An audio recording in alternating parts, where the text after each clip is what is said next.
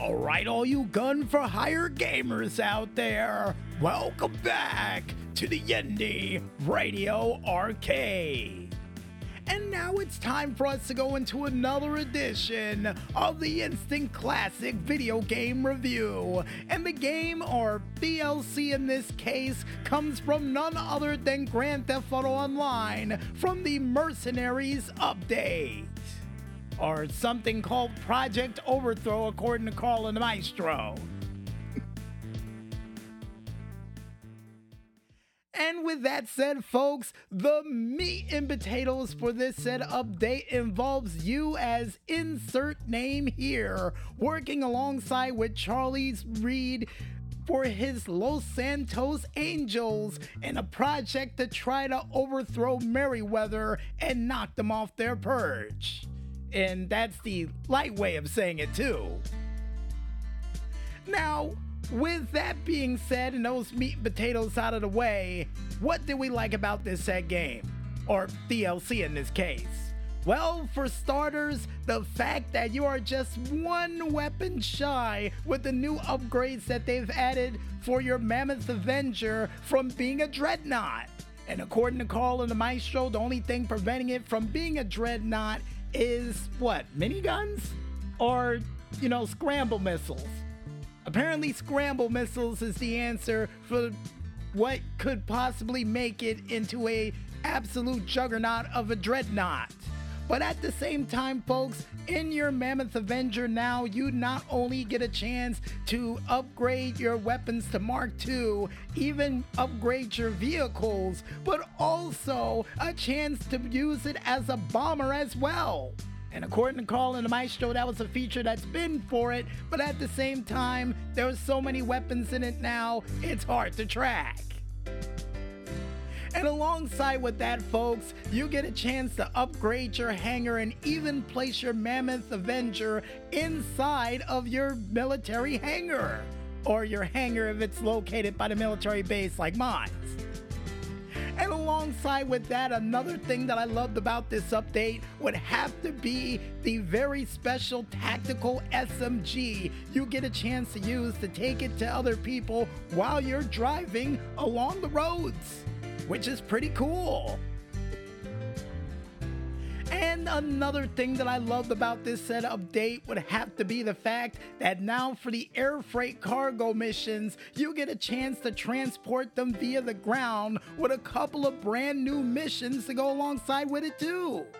And oh, for those out there worried about the new cars not having enough room to hold them all, well, now they've decided to add a 50 car garage to help you store more vehicles inside of your garages.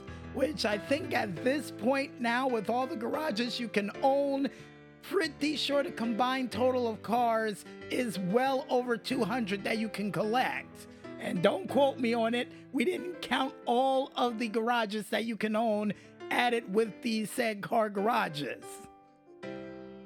And another thing that I loved about this said update that is for the first time in well over seven years, they have officially added back the armored trucks that you can try to take over and capture in this game for upwards of twenty to almost thirty thousand dollars, depending on the event. And before I possibly could forget, folks, another thing that I loved about this update outside of the All Hallows Eve event that would take place for it would have to be the fact that they added the Ghostbuster Ecto-1 car featured for this, as well as brand new controls that will take you a minute to get used to for the planes that's featured for this game as well, too. With everything that we could possibly like about this set update, what didn't we like about this update? Well, unfortunately for the said mercenaries or Project Overthrow, the fact that they didn't add any more content to Project Overthrow so you can earn some secret weapons or a high possibility of upgrading the bunker that you have to Mark II a couple more of your awesome weapons that are already in your set inventory. But also, another thing that I wasn't a big fan of for this set update would have to be the fact, and this is a big one, the fact of what they did to the Cayo Perico heist. Now, for those out there wondering, the Cayo Perico heist used to be a big go to for a lot of people to get a lot of cash in this game fast, but seeing the fact that they've decided to add $75,000 more to the buy in rate for this said heist, as well as taking away, and Carl the Maestro has the list right here 30% less from primary targets, 10% less from secondary targets, and even 60% less from El Rubio save. Yeah, let's just say a major turnoff for a lot of people for the Cayo Perico heist with the fact that you're not going to get as much money as you used to for the said heist, which is frightening. Absolutely frightening. And with everything that we liked and didn't like about this said update that they've released for Cayo Perico and for the Mercenaries update, what do I think they could do to improve upon this? Well, we said a while back ago with the mercenaries, now that you're working with them, I hope in the near future they somehow tie this in with the Cayo Perico heist and allow you to use those said mercenaries at your disposal for heist. For example, a chance to use a couple of those mercs to help you get the said items out of the Cayo Perico heist and help you have some more of a more surgical strike on the island. I mean, if they're taking away that much, they have to add something. So, a chance for you to get help by different soldiers to help you out on the island outside of the ones with the sniper, the air bomb raids, and everything else would be pretty nice. You know, more ground units to help you out on the said heist if you don't have any to help you on the job would have been a nice touch, but I guess not. and seeing the fact that we don't know how to review these said DLCs along the lines of gold stars, coins, letters, or bricks, we review these things in only two ways, folks. Will there be a video game story in the near future for this said DLC? And do we recommend this said DLC for you, the gamers at home? And, you know, those who are hired hitmen and gunmen out there who wants to work in, you know, mercenary work.